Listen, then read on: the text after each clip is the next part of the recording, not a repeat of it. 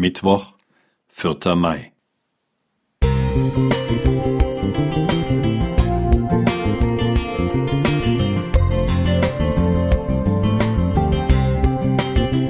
Ein kleiner Lichtblick für den Tag.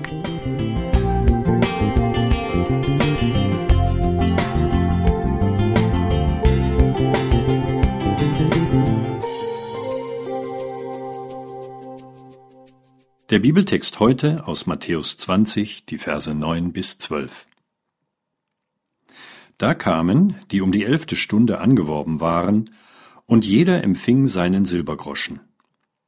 Als aber die ersten kamen, meinten sie, sie würden mehr empfangen.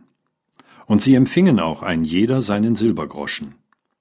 Und als sie den empfingen, murrten sie gegen den Hausherrn und sprachen, diese letzten haben nur eine Stunde gearbeitet, doch du hast sie uns gleichgestellt, die wir des Tages Last und die Hitze getragen haben.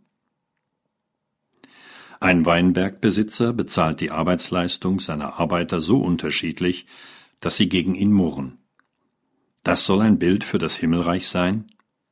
Und nur nebenbei, wenn unser Weinbergbesitzer sich vorab überlegt hätte, wie viele Leute er braucht, dann hätte er gleich morgens alle Arbeiter angeheuert, die am Ende des Tages da waren.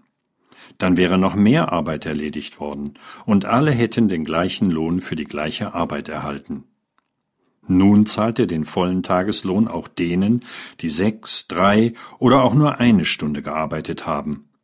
Schön für die Kurzarbeiter, aber jeder richtige Unternehmer würde so ganz schnell pleite gehen. Offenbar sind Rendite und Effizienz kein Thema im Reich Gottes. Zum Glück. Die ganze Wahrheit ist noch viel schöner. Der Weinbergbesitzer erweist sich als außerordentlich großzügig und sozial. Er zahlt jedem Arbeiter einen auskömmlichen Lohn. Niemand muss mit einem Hungerlohn nach Hause gehen und sich Sorgen um die Ernährung seiner Familie machen. Jeder Einzelne ist wichtig und erfährt die gleiche Wertschätzung. Gerade auch diejenigen, die den ganzen Tag über auf eine Anstellung gewartet und deshalb schon schwer an sich gezweifelt haben. Besonders das beeindruckt mich. Gerade diejenigen, die kein anderer Arbeitgeber haben wollte, erhalten den höchsten Stundenlohn, die höchste Anerkennung. So ist Gott. Für alle genug, für die vermeintlich Wertlosen und Verachteten aber das meiste. Im Gegensatz zum irdischen Arbeitslohn ist das Himmelreich als unser Lebenslohn nicht teilbar. Hier gilt ganz oder gar nicht. Egal, ob du dein ganzes Leben mit Gott gelebt hast oder ob du ihn erst gestern kennengelernt haben magst. Wenn du zu Gott gehörst, dann bist du dabei, ohne Wenn und Aber. Ich wünsche uns allen, dass wir darüber tiefe Freude und Dankbarkeit empfinden, denn es gibt keinen echten Grund, darüber zu murren.